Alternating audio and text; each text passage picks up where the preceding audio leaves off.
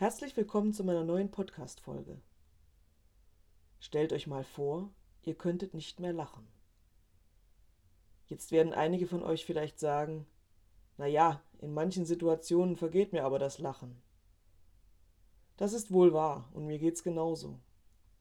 Aber irgendwann kommt das Lachen wieder zurück. Was, wenn es nicht so wäre? Und was, wenn ihr dafür reich sein könntet? Ihr euch alles kaufen könntet, was ihr nur wollt?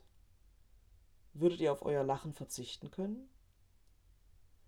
Genau vor diese Frage sieht sich Tim Thaler gestellt, der an den zwielichtigen Baron Lefouet sein Lachen verkauft und dafür die Fähigkeit erhält, jede Wette zu gewinnen, und sei sie noch so hanebüchen.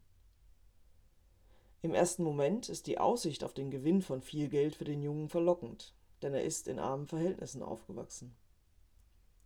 Doch sehr schnell merkt er, dass das Geld ihm egal ist und dass ihm sein Lachen zum Glücklichsein fehlt. Ihm dämmert es irgendwann, er hatte sein Lachen verkauft für etwas, was er gar nicht brauchte. Ich nehme an, viele von euch kennen das Buch Tim Thaler oder das verkaufte Lachen von James Krüss. Oder aber die Serie des ZDF von 1979 mit Tommy Orner. Wer es nicht kennt, dem möchte ich es wärmstens ans Herz legen. James Krüss erzählt spannend und berührend, wie Tim versucht, sein Lachen wiederzubekommen und wie ihm dabei etwas hilft, was man für Geld nicht kaufen kann. Mir ging es mit diesem Buch so. Ich kannte zwar den Titel und wusste, dass es die Serie gibt, aber ich hatte die Geschichte weder gelesen noch angeschaut. Mir war nicht mal bewusst, dass sie von James Krüss geschrieben wurde, und das, obwohl ich ihn als Autor sehr mag und mich zwei seiner Bücher durch meine Jugendzeit begleitet haben.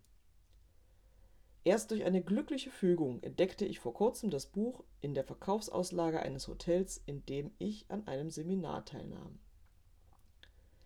Als ich den Namen des Autors sah, schlug ich spontan zu und kaufte das Buch an der Hotelrezeption.